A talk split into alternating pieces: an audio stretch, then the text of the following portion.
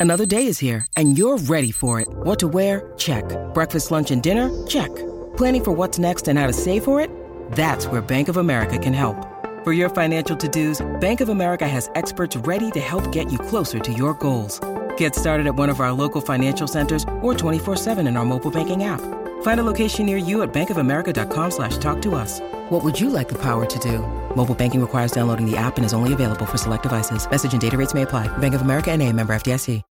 When you need mealtime inspiration, it's worth shopping Kroger, where you'll find over 30,000 mouthwatering choices that excite your inner foodie. And no matter what tasty choice you make, you'll enjoy our everyday low prices, plus extra ways to save, like digital coupons worth over $600 each week. You can also save up to $1 off per gallon at the pump with fuel points. More savings and more inspiring flavors make shopping Kroger worth it every time. Kroger, fresh for everyone. Fuel restrictions apply.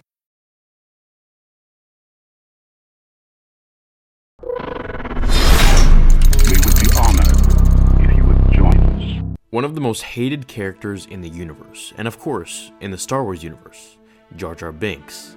Fabricated by George Lucas's children who wanted him to be a character, Jar Jar left us all with a perplexed and bewildered feeling that literally makes one want to go to the dark side. We saw him throughout episodes 1, 2, and 3, but what happened to him after? Well, in the canon book Aftermath Empire's End, which takes place after Return of the Jedi, there is a piece from the interlude chapters to show us what's happening in other corners of the galaxy after the fall of Darth Vader and the Empire. On page 92, there's a chapter called Theed, Naboo, referring to the capital of Naboo where Jar Jar met Obi-Wan and Qui-Gon Jinn for the first time. In the chapter, a young boy is walking around the city and runs into a street performer who happens to be an old Gungan. The boy introduces himself to the creature and the creature responds. Misako Jar Jar Binks! This is where we learn that Jar Jar has become a street performer, or some sort of jester.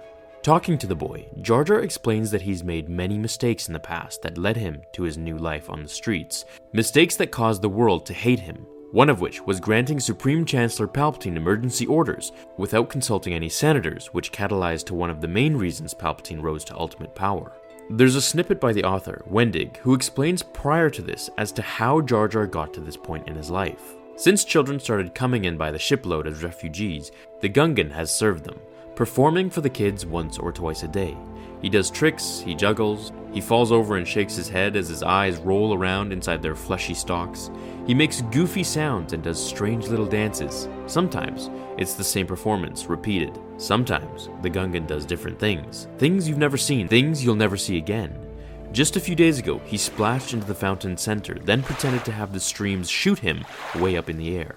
He leapt straight up, then back down with a splash, and he leapt from compass point to compass point, back and forth, before finally conking his head on the edge and plopping down on his butt.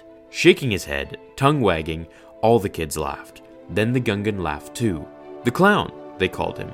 Bring the clown. We want to see the clown. We like it how he juggles glombo shells, or spits fish up in the air and catches them, or how he dances around and falls on his butt. The adults, though, they don't say much about him, or to him, and no other Gungans come to see him either. Nobody even says his name. The boy then asks him why that is. Why doesn't anyone talk to him? Jar Jar responds.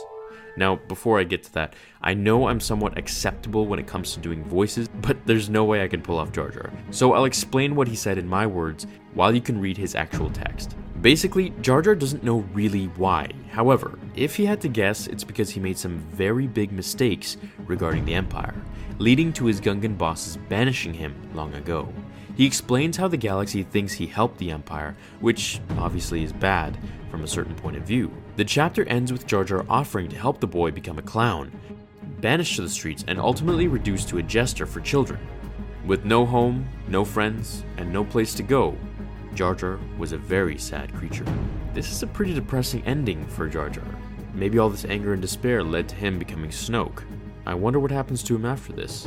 What do you think will happen to Jar Jar? Would you like to see him die or to live? Thanks for watching, my fellow Jedi and Sith friends. I'll see you all in tomorrow's episode of Star Wars Theory. Until we meet again, remember the Force will be with you always. Now, fulfill your destiny.